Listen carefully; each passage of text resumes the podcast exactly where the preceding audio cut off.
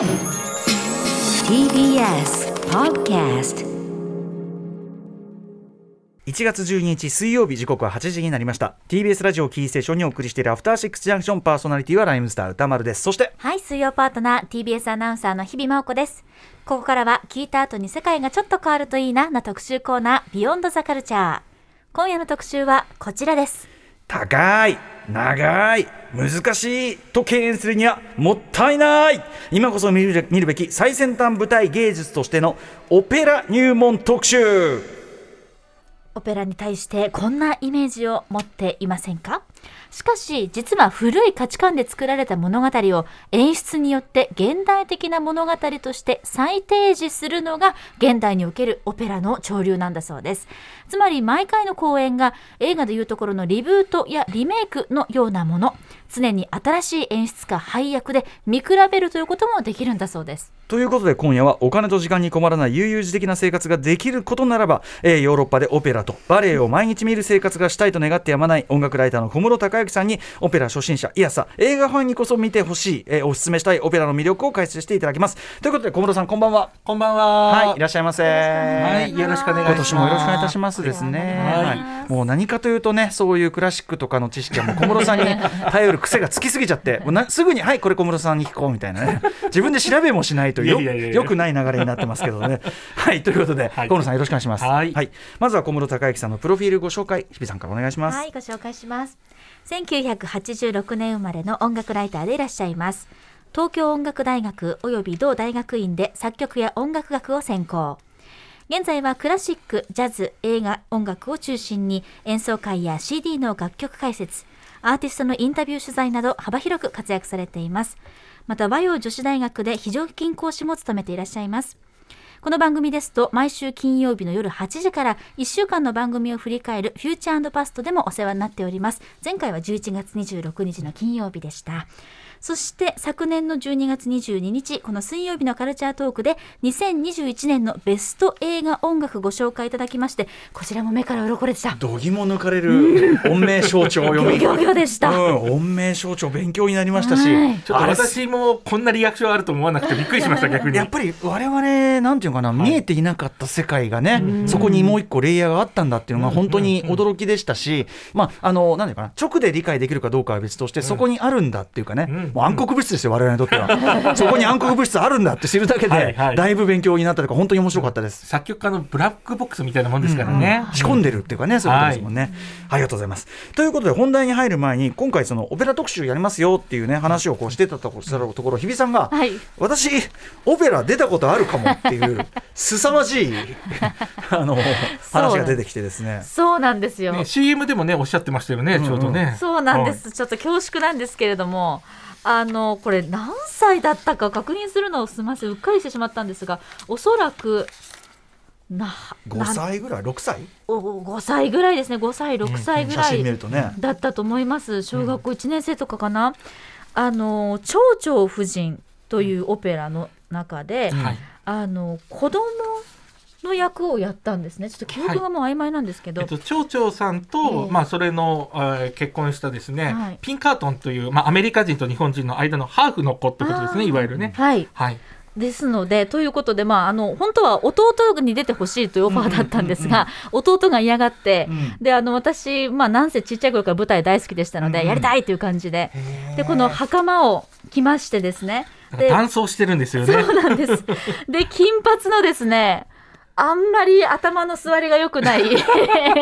ショあのショートカットのあのカツラをかぶりまして。で今回このあこの時のオペラはあの能楽堂で行われたということで、うん。まあ、金沢とあの金沢の能楽堂で行われた蝶々夫人のオペラに子役として舞台に上がらせていただきました。ぶね、オペラとしてちょっと変わった試みだったんですかね、これはね。はい、えでもまあ子役っていうのはですねまあまあある話で特にこれはですね、特にセリフとか、えっとなんでしょうね歌とかがある役ではないのでまあ必ずありますし ね。まあ中にはですね逆に言うと歌とかもあるオペラもあるので、まあ意外とああるっちゃあるかなって感じですよね。の能楽堂でやあるとかさ。能楽堂でやるのは珍しいというか、でもたまにやってますね、えーそういう試みね。うん数は多くはないですけども、はい。この時もそのオペラとのそのまあ金沢とのまあコラボレーションというかで能楽堂でまあ記念してということで特別なイベントとして開催されたそうで、あのこのオペラ歌手の方と私の母がまあもともとまあ同僚といいますか知り合いだったというご縁がありまして、まあただあの本当にあのオペラ歌手のはい。わこうセリフもなかったですし正直ストーリーもよくわかんないまま出てましたので、なんかこう目の前でというか真横で、うん、目の前で歌ってるもんねそう。すっごいなんて言うんでしょう。あの鼓膜がビリビリする感じ、はいはい。まあ、それまではその舞台で客席でオペラを聴いたってことははい。小さい頃からまあ何度かあったんですけど、もうなんかあの本当にこれ大変失礼な言葉になると思うんですが、うるさいって思うぐらいに。近くで聞いたらそりゃそうですすよごいこう間違ってないです。全身に響いたっていう歌声、これがオペラなんだっていうことをすごく感じた経験だったのは覚えてます。おそらくその場面が今流れてるところなんですね。これまさにこれですね蝶々さんが最後に命を絶つ直前に子供に思いを託すシーンそこがですね絶唱なんでしょだから。重要な場面だ、うん。はい、そこで最後にこう子供がに向かって歌うっていうのでだからもうただでさえ思いこもってるからそうそうそう。まあ子供からしたらうるさいわけですよね。しかもそのね声量というか声がもう尋常ならざるものであるっていうのはこれ後ほど出てくる、はい。まさにオペラのすごいところの一つですね。ね。はい。この距離だもんこれ写真見てもこの方のこと私小さい頃からチャーちゃんって呼んでたんですけどあそうなんだ。チャーちゃんすごい声で歌ってるすごいどこを見たらいいんだろうかって思ってたら能楽堂のこの小さいドアからこうなんか男性に引きつられて、うんうん。ああ終わった出演っていうシーンだったのを今思い出しました。あでも貴重な体験よそのだってオペラ歌手のそのね、はい。そのもう全力のあれをさ、目の前でね浴びるなんてねね。出るのはもちろんのこと。はい、いやいや貴重な経験をさせていただいた記憶がございます。はい、ということで改めて、えーオペラ特集入っていきたいと思いますがまずすみません。もう小野さん。はい。大元なんですけどオペラって何ですか？あのーちょっとね先ほど、あのー解析生活村井さんがい、はい一応ボケのつもりだったとは、はい。あの一応謝罪もツイッターでもうしました。やいいんですけど あのあの人がボケようがない人がそんな分かりづらいんだからそんなね 四六時中ボケてるもんなんだから、はいあのーまあ、オペラ座の怪人とか言ったら、まあ、それはミュージカルだと、はい。オペラ何なのかそしてミュージカルとの違いなどそういうところ、まあ、ちょっと基礎的なことですが、お願いします。はい、えっ、と、これですね、えーオペラもミュージカルも時代によっていろんなスタイルがあるので、一概には言えないんですけども、まあ、現在一般的なというですね、意味で言うと、まあ、オペラはですね、基本的には、えーオーケストラ側もですね、えーもちろん歌い手もマイクとか、ええ。要するにスピーカーとかを使わないっていうのが原則なんですね。うん。もちろん中にはそういう演目もありますけども、うんそれに対して、えーミュージカルの方は歌い手の方もね、えこうやって、かあのうまくあの手には持ってなくてヘッドセット的なのつけてたりとかですね。あるいはそのオーケストラ的なものもですねもっといわゆるクラシックのフルオーケストラに比べると小さい編成が一般的だったりとかですね、まあある程度様式の違いっていうのはあるんですけどももうちょっとですねまあミュージカル研究をしている外国人のね方の、えーこう言葉の説明のするとですね、はい。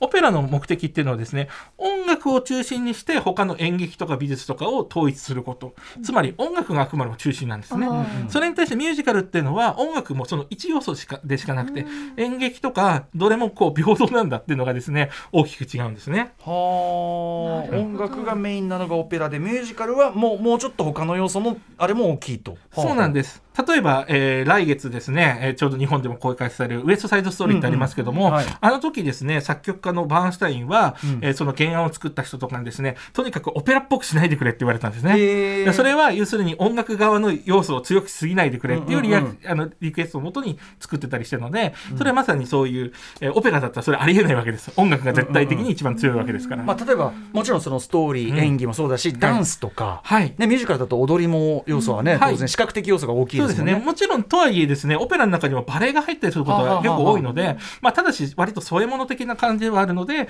ミュージカルとはちょっとその辺は違うかなやっぱりいうのはありますね朗々と歌い上げるのがオペラってイメージありますけどね。はい。まあ、その辺は実際にこの後聞いていただいて、うんどんな感じかっていうのをですね、うんきっと各自で、えーミュージカルとちょっとこんなとこ違うなとか感じ取っていただければなと思います。うん。はい。ミュージカルよりもオペラの方がいわゆる話し言葉のセリフが少ないとかあったりするんですか？そうですね。あの、オペラの中にもですね、もちろん芝居で繋いでいくタイプのものもあるんですけども、一般的には全て歌うというタイプのものが、まあ割と今は主流かなという感じですね。これも時代とかいろいろあるので、うん。例えば同じカルメンにしてもですね、せ芝居で繋ぐバージョンと全部歌にするバージョン両方あったりするんですよ。そうなんですか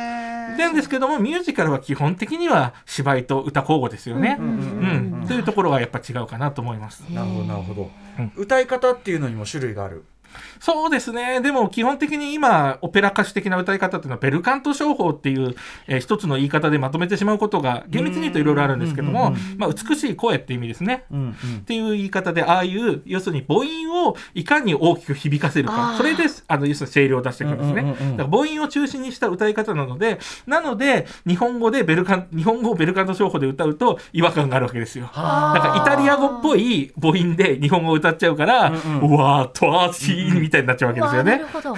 まあこれ今おっしゃいましたけど、はいまあ歌われてる基本イタリア語えっとですね、これは、えっと、もともとはイタリアで生まれたものなので、イタリア語で発祥で、例えば、あの、皆さん、アマデウスをね、映画見られたことあると思うんですけど、あの中でまさに、えードイツ語圏なんですけども、オペラはイタリア語であるべきだ、なんてことがあってですね、はいはいあの時代ぐらいまでがまさに境目ぐらいなんですけども、その後はもうそれぞれの国で、自分たちの国の言語で作るっていうのが一般的になって、うんうん日本でも日本語のオペラいっぱい作られてます。ああなるほどはないるほど、ということはやはり発祥はでもイタリアなんですねそうなんです。イタリアのフィレンツェなんですね、実は発祥は。はい。うんこの発祥のちょっと話もぜひ。はい、えーこれがですね、えー1600年前後だと大体皆さん覚えていただければ。だから時代で言うとですね、本当、えーそれこそ日本の歌舞伎とかと割と被ってる感じなんですけども、はいはい。えーそのですね、16世紀末、1500年代の終わりぐらいですね、イタリアの文化人たちが集まってですね、うん。その中で実はガリレオ・ガリレイのお父さんなんかもいたんですね。ガリレオヴィンチェンチョ・ガリレイなんていう人なんですけども、はいはい。そういう人たちが、えその当時ですね、古代ギリシャの悲劇を、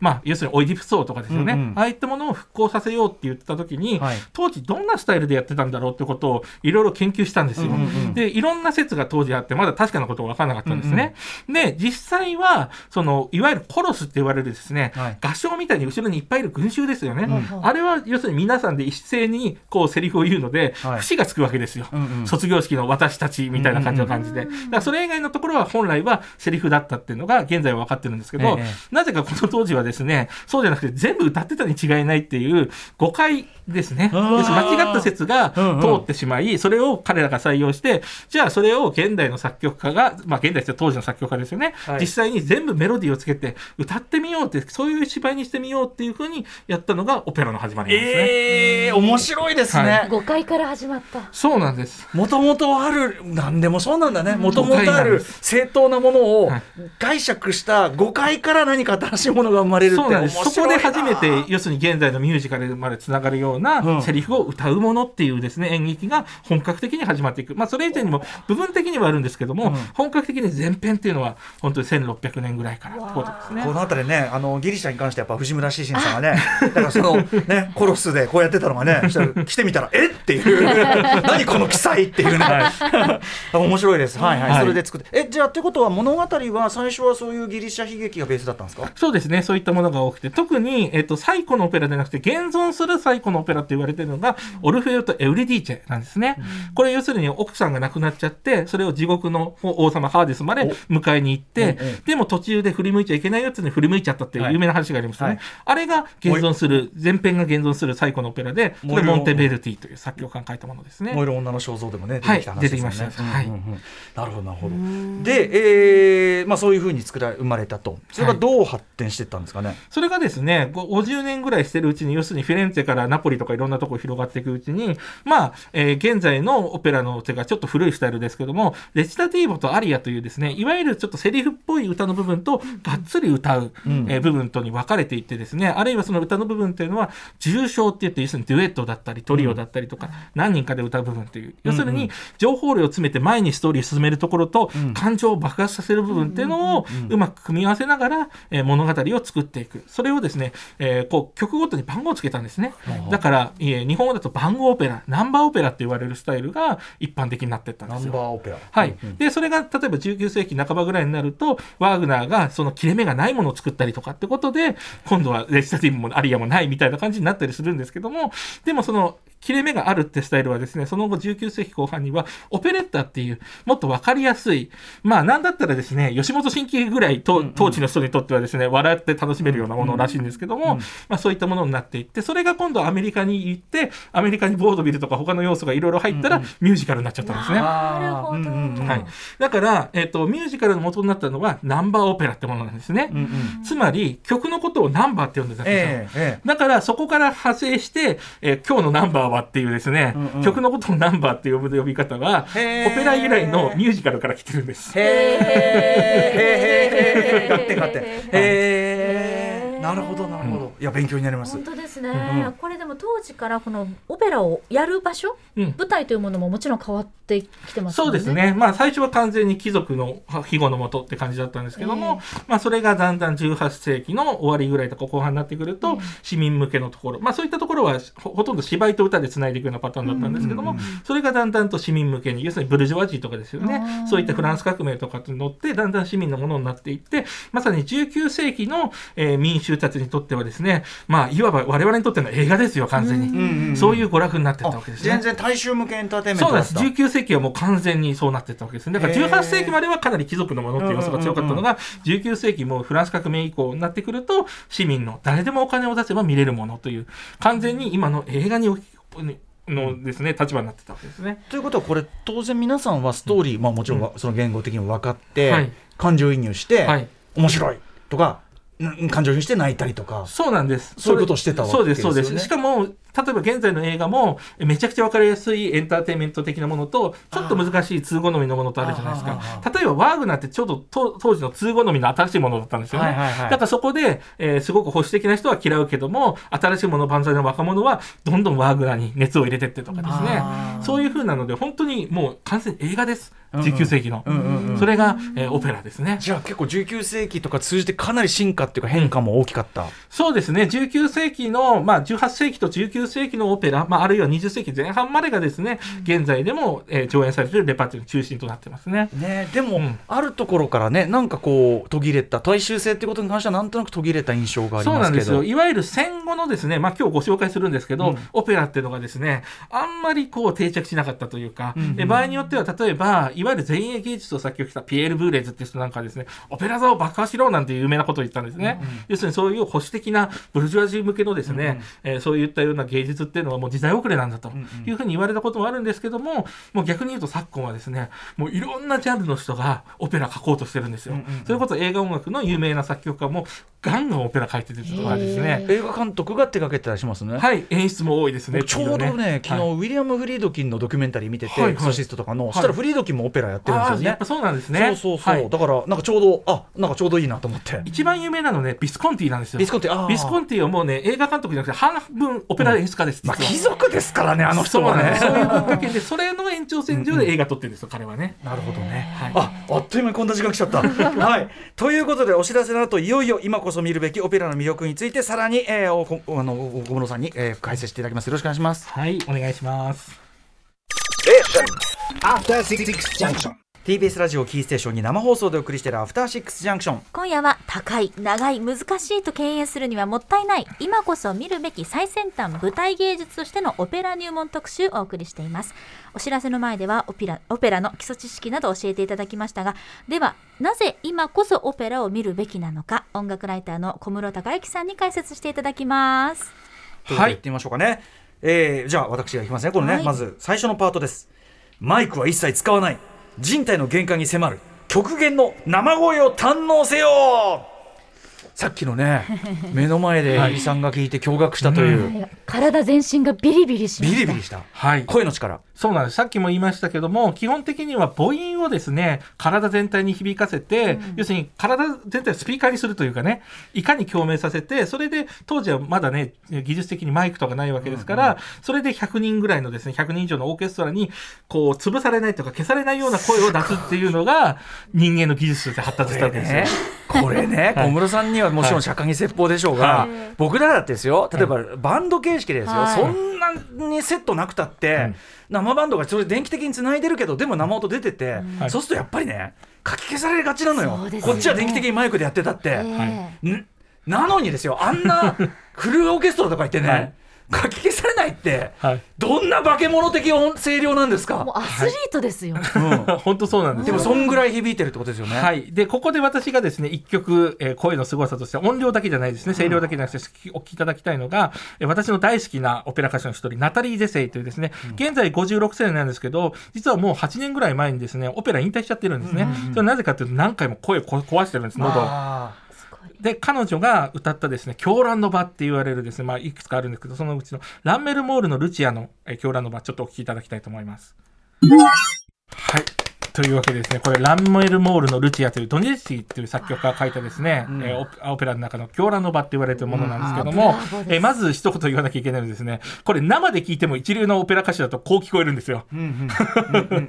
マイクで撮ってレコーディングだからじゃないんですよね。それが本当すごいんです。あとこれどんな場面かっていうと、このあの歌っていうのはルチアっていう主人公なんですけども、えー意に沿わない相手と政略結婚させられそうになって、でもどうしても相手のことが好きすぎて、その政略結婚の相手を婚礼の場で殺しちゃったんです。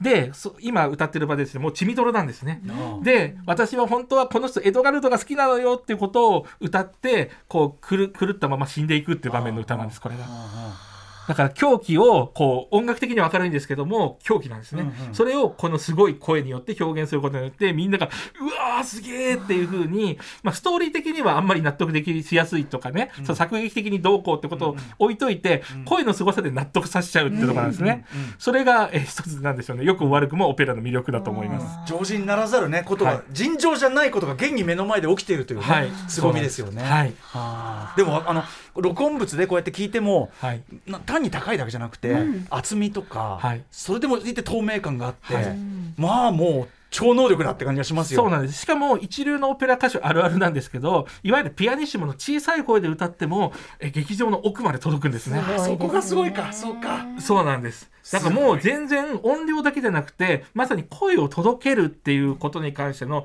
スペシャリストたちなんですよね。もうだから人間ドロビーアトモスじゃまさに、小さな音もみたいなさ。本当だ。恐ろしいわ。でもまあ喉に負担というか体の負担も大きいんでしょうね、これはね。そうなんです。ナタリー・デスレはですねこれな42歳の時の、えーと録音なんですけども、この数年後にはもう引退しちゃって、現在は喉に負担の少ないですね、要するに歌曲とかですね、ピアノ伴奏のそういったものだけで活動しているという状況でございます。すごいことですそれね、だけ歌手の皆さんもトレーニングじゃないですけど、うん。やはり日々訓練を重ねていらっしゃるってことですよね。そうなんで。す。例えば他に有名な歌手で言うとですね、マリア・カラスって言いましたよね。マリア・カラスも実はオペラ40代前半で引退してるんですよ。うんうん彼女もやっぱり喉の酷使のしすぎで。だこういう絶唱系っていうのは最近だからちょっと少なくなってきてるんですね。やっぱりもうちょっとキャリア長くやろうというなことですね。るほど。だから本当こういうの貴重ですね。何にしてもでもやっぱりこれ生でうん見る醍醐味の部分ですよね、そうなんです。やっぱりり生でこれかっていうのと、音圧が来るので、ものすごい体を強制的に振動させられるんですよねうんうんうんうん。だから本当鳥肌立つんですよ。しかしこれさその劇場の後ろの方まで響く声がねさっきの日比さんみたいなね、はいはい演者はね すぐそばにいるわけでしょ、たまったもんじゃねえやみたいなですよ。か？はい。うん、確かに舞台に立ってこんなに出てるんだって思った記憶があるので、はい。演者の皆さんのこう耳の力というのも鍛えられますね。そうですね。はい。そうだと思います。まずはこのね、えー生声生歌の力、これがまずはオペラの大きな魅力ということですねはい。続いていってみましょうか、はい、お願いします。映画ファンこそ見るべきオペラの魅力。はい。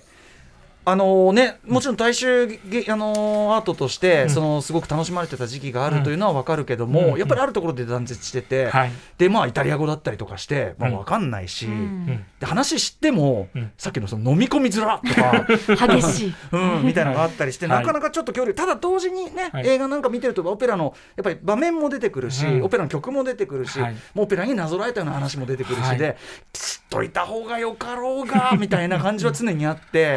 はい。はい、ということでなぜ映画ファンが特に見るべきというふうに小室さんお考えなんですか、はい、えーのそういったですね映画がもちろんより深い映画体験になるってこともあるんですけども、えっとちょっとですね視点を変えていただくと、映画のですね、まあ、今回ね散々告知のところからいろんなところで言っていただいてますけども特に映画のリブートとかリメイクみたいなものがお好きな方からすると、オペラ見に行くって毎回それなんですよ。要するに演出が変わるとまるで同じ音楽あ音楽同じ音楽でもまるで違うストーリーに見えますし、え配役が変わるだけで全然違うバランスで見えてくるわけですね。誰に感情を移入するのかっていうことも全然変わってきちゃうわけです。まあ、落語とかね歌舞伎とかもそうですね、同じ演目をどう解釈するか。はい、うんうん。なんです、まあ、特にですねあのこのまた後でご紹介しますけども古い価値観の要するに、えー拡張性みたいな価値観が強いものって今の人からすると受け取りづらかったりするじゃないですか、そういったものもか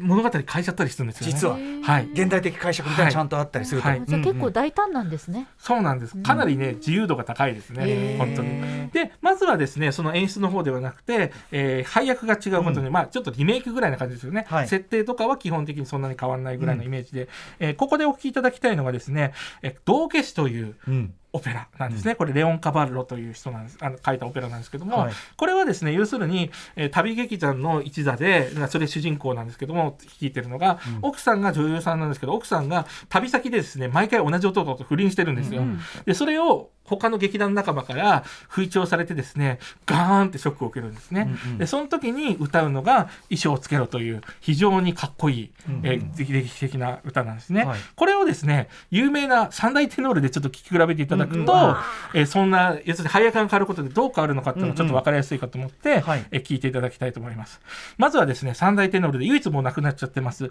パバロッティですね。はい、えー彼の歌ったものをお聴きいただくんですけども、パバロッティっていうのはですね、まあ、三大テノールでも一番有名で、うんで、とてもですね、あの、一番発声が綺麗って言われるんですね。うんうんだから楽々と歌えるんですけども、まあ、言ってしまうとファンの方に怒られるんですけども、え演技はちょっといまいちなんですね。割と特にいい場面のアリアとか歌ってる時に、基本映像を見ると棒立ちなんですよ。もういかにも悪い意味でのオペラ歌手の演技ってな感じなんです。で、そのお彼が歌うですね、ちょっと道化師の歌、えーそのですね、衣装をつけろ、ちょっとお聴きください。こういう感じなんですけども、はいまあこれ力強いはい、ねこれあの笑ってるのはですねお前は道化師なんだから舞台上ではちゃんと笑ってろよっていう痛みをねそうそう隠しながらっていうすごく苦しい歌なんですけども最後もねこう歌い終わった後にあはははって言ってましたけどあんまりリアルな笑いじゃないですよやっぱりね。パパロッティだと本当におおらかに笑ってるようにすらそうそう、聞こえてしまうというかねこえてしまうというところなんですね。なので、これ、例えるなら、バットマンのですね、ジョーカーですよね、うんうん道化師なんで。なので言うとですね、あえて言うなら、初代のね、TV 版のあのシーザー・ロメロみたいな、あんまり狂気を感じないというか、まあ、何考えてんだろうぐらいな感じ、逆に。あの、うん要するに、怖さじゃなくて、うん。本当にぬぼっとしてる感じがちょっとあるっていう感じが、あえて言うと、パバロッティかなと思います。で、それに続いてですね、お聞きいただくのは、今度は、えードミンゴ、プラシド・ドミンゴですね。うん。彼はですね、割とオーバーめなアクあの演技が特徴でですね、めちゃくちゃ感情移入が深いうんうんタイプのやつなんですよ。うんえーこの後お聞きいただくのはドミンゴの比較的若い時の録音なんですけども、えーそれで同じ衣装をつける同じ部分聞いてみてください。というわけで、もうはっきりとずっとおえつ状態みたいな感じのですね。なんか裏返りみたいなものね、はい表現しつつみたいなそうね。なんです。なので、ジョーカーで例えるなら、まあ、オーバーめなところうんうんはジャック・ニコルソン的なんですけど、はいやっぱりこの悲しみを打ち出したのはですね、非常にホアキン・フェニックス的というかですあね、感じですよね。うんなるほどなるほど。はい。なので、全然さっきのパパロッティと確かに。感じる。要するに、こっちだと、おー、かわいそうって思っちゃうわけですよね。うんうんうんはい。むしろでもそれがこうあごめんなさい分かりやすくガーンって打ち出してるぐらいのね、うんうんはい感じですもんね。そうなんですしっか。り悲しそう。はいなんかブルーな景色が見えました。そうなんです。しかも、演技もね、かなりはっきりやるんです。うんわーって手を出したりとかうんう、んあの、本当に慟哭が伝わる感じなんですね。それに対してもう一人、最後、サンダーテノールの一人、ホセ・カレーラスなんですけども、彼はですね、非常にこう、本気とかですね、熱量があるんですけども、あんまりね、悲しみを前に出さないんですよ。それちょっと同じ衣装つけろ聞いてみましょう。というわけで、こちらがホセ・カレーラスなんですけど、いかがでしたか、いやなんかそのさっきのあのドミンゴの裏返はい。りみたいなのもない、うそのうなんていうの激してる感じもないし、はい。かといってパバロッティのこう、うん。なんかこうおおおらかなあれでもなくてはい。なんかまあ抑制されたっていうか、はい。こうクール感が逆に怖っみたいな。そうなんです。凛としてる感じがありますよね。まさにこれね、ヒース・レジャーっぽいというかね。うんうんうん。ジョーカーで言うとね。そう、かっこいいんですよかねで、実際演技なんか見てもですね、こう、キリッとしててですねうん。うん、ほんと切れ味がある感じなんですよね。この役とかこの場面の解釈ですよね。だからそはい。の哀れな男と取るのか、その空気をあのなんていうのやばい感じを抑え込んでるやばさの方なのか、はい、みたいなね。そうなんです。ももっとイタリア人のなんかちょっとのどかなこう、うんうん。まあ不倫されても仕方ないよなみたいなちょっと間の抜けた感じなのかとかね、っていうのが全然違くてそれによってこの物語の意味とかどこに感情移入するかとか全く変わってきちゃうので、なるほど確かに。はい、でしかも演出家によってはですね配役を決まってワークショップしながら作っていくタイプもいるんでそうするともう完全に同じ演出でも人が変わると全然意味が変わっちゃうっていうのが一般的なんですね。だから本当に見に行くたびにどこが今回の魅力だろうとかどこが今回一番面白いんだろうっていうのが違うのがですね本当毎回がリメイクリブートみたいな感じのですね刺激がねたまらないんですよね。油。断ならないですねやっぱね、はいそうなんですそうなんです。しかもライブアートでもあるから、はい。今回どうかわかんないみたいなね。そうなんです。同じ日でもね次あ例えば2日置いて違う日とかだうんうん。と同じキャストでも全然違ったりもするわけなので。うんうんそもそもこの歌手の皆さんの特徴によっても役柄の見え方変わってきますよね。そうなんです。視覚的なねもちろんあのええこともありますからね、ええ例えばパパロッティかなり大柄で、それに対してあのカレーラスはやっぱ細身だったりするので、うん。もうそれだけでも全然違いますからね。声の出し方一つも全然違いますもんね。はい。ということで、えーこれはじゃあオペラの、まあ、リメイクというかね、うん。今回はこういう解釈みたいな楽しみの部分を教えていただきましたが、はい。続いてリブートというかまあ再解釈の部分ですかね。そうですね、んもっと大きく、もうそもそも舞台とか設定を大きく変えてしまうって感じですね。うんこれやるのが演出家なわけです。はいで、え先ほども言いましたけども、やっぱり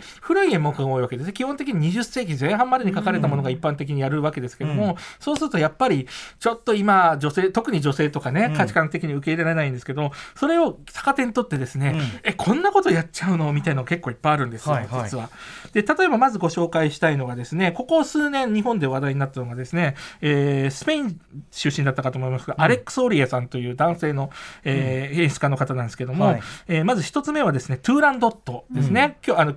はい。かかってましたけど、こちら。はい。で、こちらはですね、まさに、えー有名な誰も寝てはならぬっていうのがね、あったりしますけども、最終的にそのカラフという他国の王子、しかも彼は国を追われちゃった立場なんですけど、うんうん。それがこのトゥーランドットのいる中国、北京ですね、古代の、のところで、えーそのトゥーランド国とかがこう仕掛ける謎かけを解き、うん彼女の氷の心を溶かして、最終的には二人は結ばれるって物語なわけですよ。うんうんでもその前には実は、そのカラフ主人、男の方を出しちゃってる竜という奴隷がですね、うん彼のために自殺するんですね。あで、それが非常に泣ける物語なんです。なんですけども、この、なんと、オリエさんの演出ではですね、それによって、なんとそのトゥーラントット姫はですね、竜の方に、えー感情移入をしてしまって、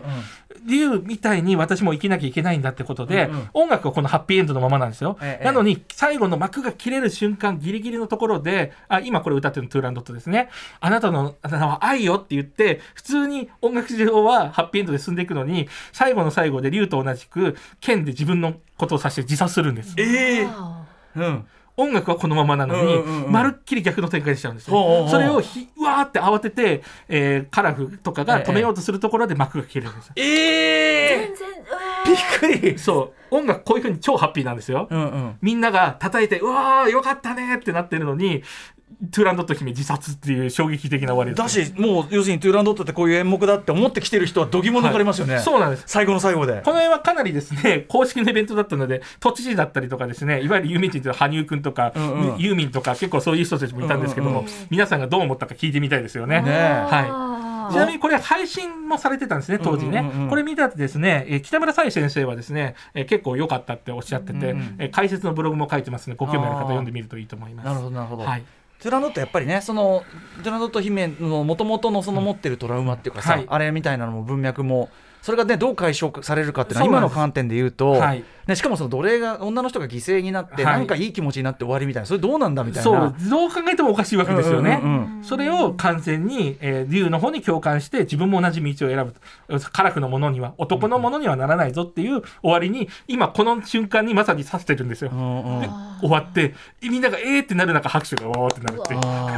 って さぞかし驚いたでしょう まあびっくりしました。私これ劇場で見たんですけど、めっちゃびっくりしました、うん本当に。でも逆を行くからこそより強いメッセージというか意志というものが際立ちますよね。はい。そんなことしていいんですね、そうなんです。オペラ。そうって、びっくりしますよね。そうなんです。アレックス・オリエさん版のトゥーランドットはそういうものだったとか、はい、でアレックス・オリエさん最近日本でもう一個やってるのが、うん。カルメンなんですけどこれ実はえっと新国立劇場のですねデジタルシアター新国デジタルシアターで、ん。え1月18日まで無料公開中なので、え今ギリギリただでも見れます。うん。でこれはですね、えっと、今有名なカルメンの中のうんハバネラっていうのがあるんですけども、なんとこのカルメン役をですねエイミー・ワインハウスにしちゃってるんです完全に。うんうんうんうんエイミー・ワインハウスって歌手いましたいなくなっちゃった若くして、彼女の丸まこう格好とかタトゥーさせて、ええ完全にエイミー・ワインハウスにしちゃってるんですね。えーそんなことしていいの？そうなんです。で、って思いますよね。で、これを、えっ、と、要するに最、彼女に惚れて最終的には捨てられて、あのカルメンを殺してしまうドン・ホセは、日本の刑事になってるんですね。へえ。警察官なんですけど、普通のスーツ着てるので、ええいわゆるこう制服じゃないので、え警察官、刑事みたいな感じなんですけど、彼が、要するに、えーそういう、なんでしょうね、もともとこのカルメンっていうのはですね、ロマ、まあ、いわゆるジプシーですよね。んななので、えーそれを、こう、要するに、いろんな世世界各地回ってるっていう設定に置き換えてミュージシャンとして、うんっていう形にしちゃったんですね。なるほど。あーあり？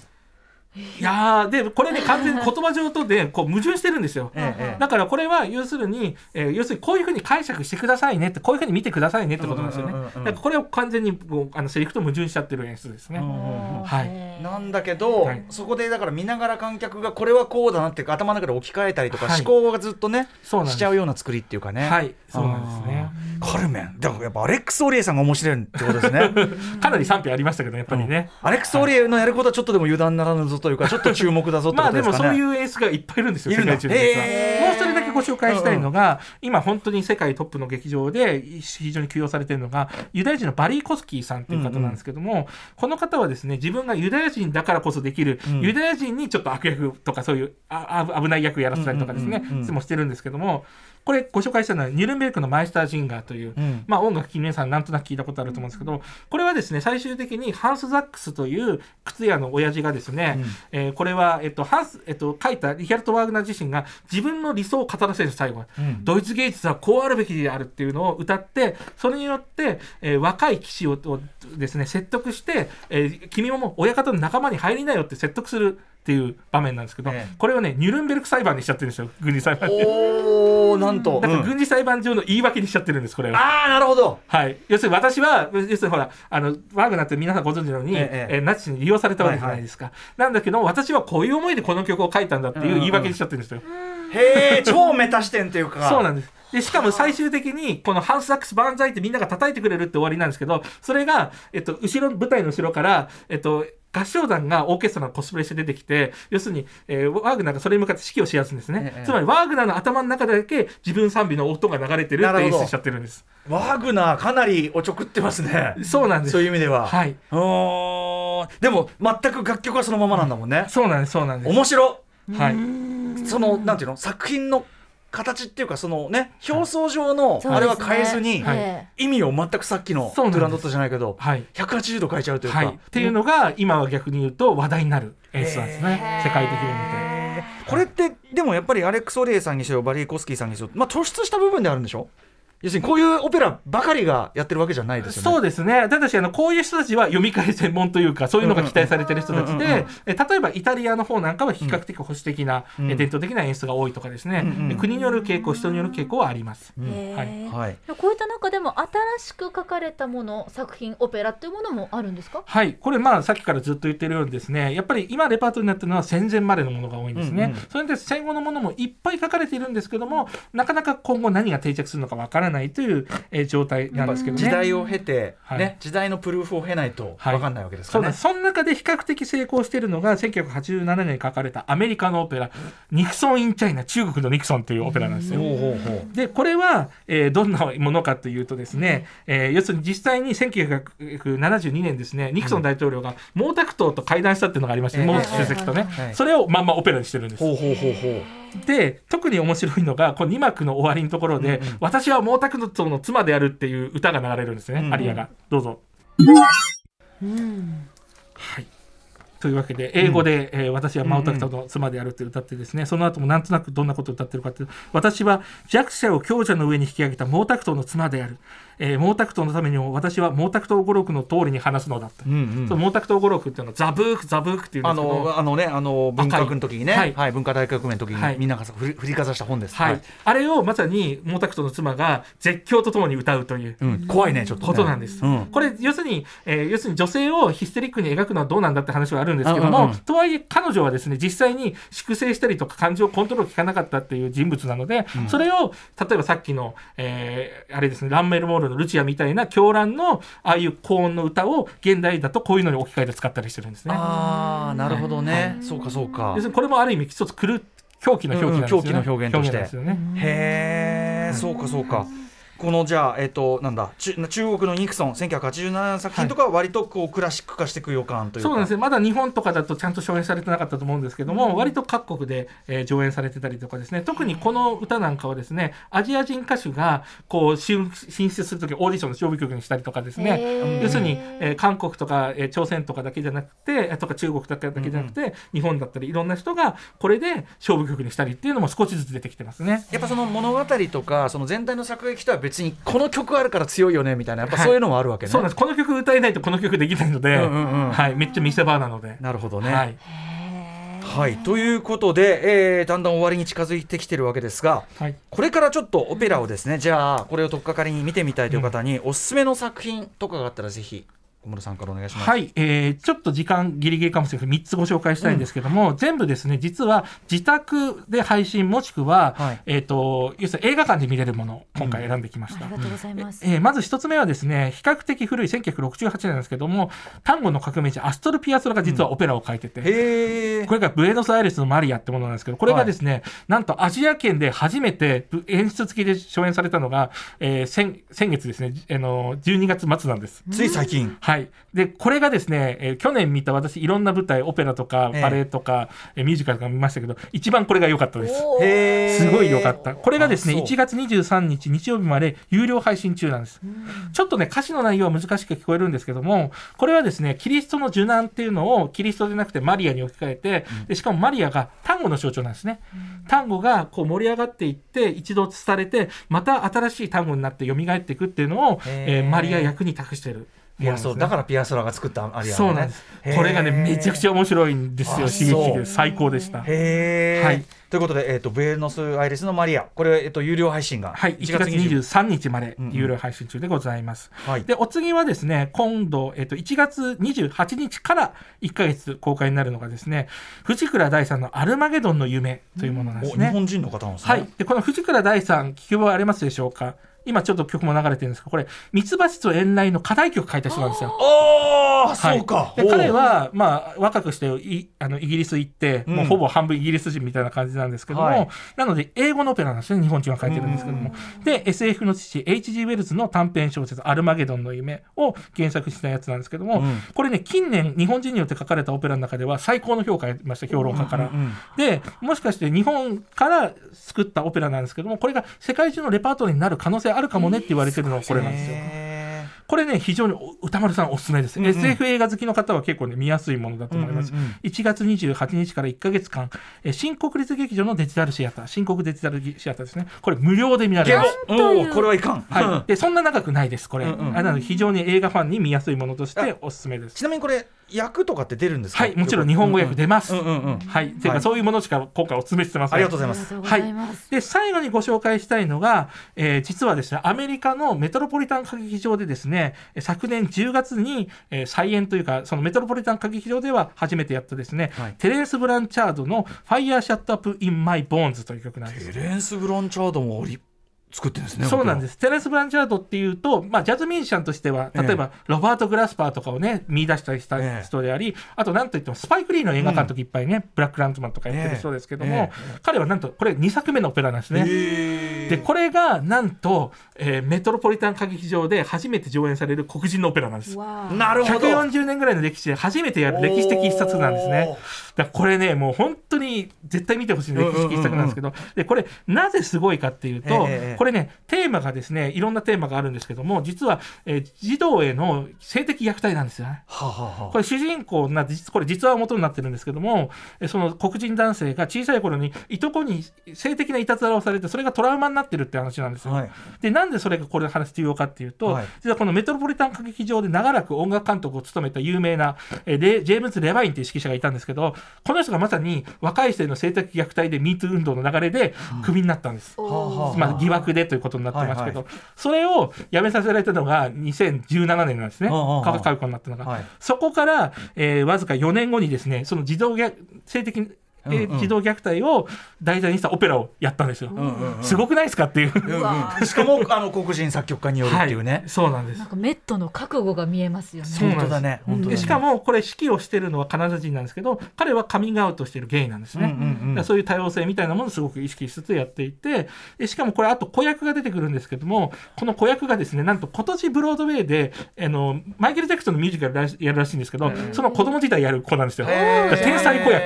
優秀、超優秀、スターだ。で今歌ってるような女性の役とかもメトロポリタン歌劇場というもう世界トップのあのオペラハウスですね。そこでプッチーニとかそういうものの主役を歌うってきたような超素晴らしい黒人歌手が大集結した。アフリカンパワー大爆発みたいなですね。うわ、見たい。そうめちゃくちゃこれがねしかも 最後最終的にねハートフルな物語でめっちゃ泣けるんです。えそうなんだ。シリアスじゃないんです全然、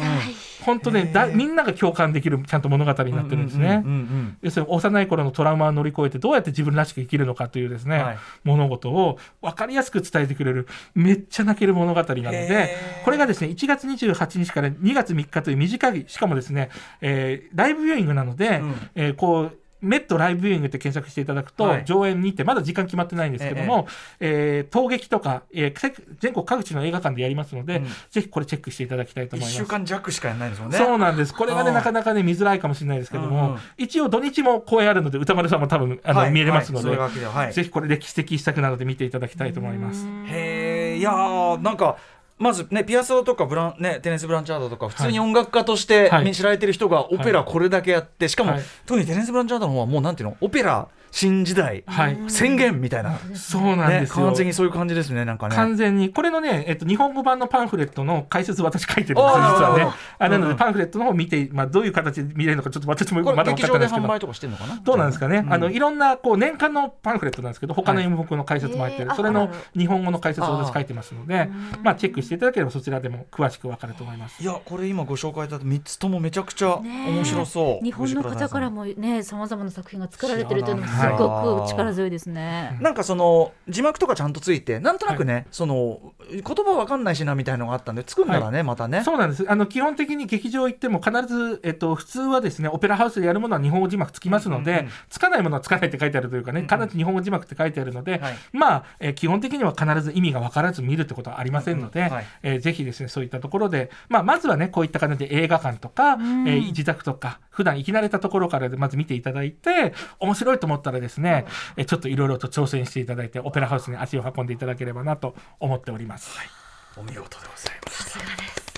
さあということで、えー、小室さん最後にあのご自身のお知らせことなどお願いします。はい、えーもう自分の お知らせはいいので皆さん見てください。いやいやいやいや。ことが言いたいんですけども、はい。あの今度ですね、えっとあれですね、ローランド・ジョフィーのえっとミッションの後に作ったですね、うん。シティ・オブ・ジョイっていう、えー映画があるんですけど、それがなんかね何十年かぶりにリバイバルするんですよ、はいはい。4K で、はい。それのパンフレットに4センチぐらいあのエンニオ・モリコーネのね解説書きました私。最近納品したんですけども。うんうんうん。なのでこれね未公開あのほらあの映画たちってこの前やったじゃないですか、あのええはいはい2020はい。あの映画祭のやつ、あん中でも公開するらしいので。はい、うんなのでぜひこちらあの行った方はですね、えーパンフレット買っていただくと、うん。かなり詳しい解説読めますのでよろしくお願いします。シティ・オブ・ジョイについてですね。はい。はい、い、やーもう毎度ながらもう小室さんです。よ あっぱれでございます。圧巻圧巻でのございました、えー以上高い長い難しいと敬遠するにはもったいない今こそ見るべき最先端舞台芸術としてのオペラ入門特集でした小室孝之さんありがとうございましたありがとうございました。見てねありがとうございました。明日のこの時間は帰ってきた NAGI なぎ物語特集です。After Six Junction.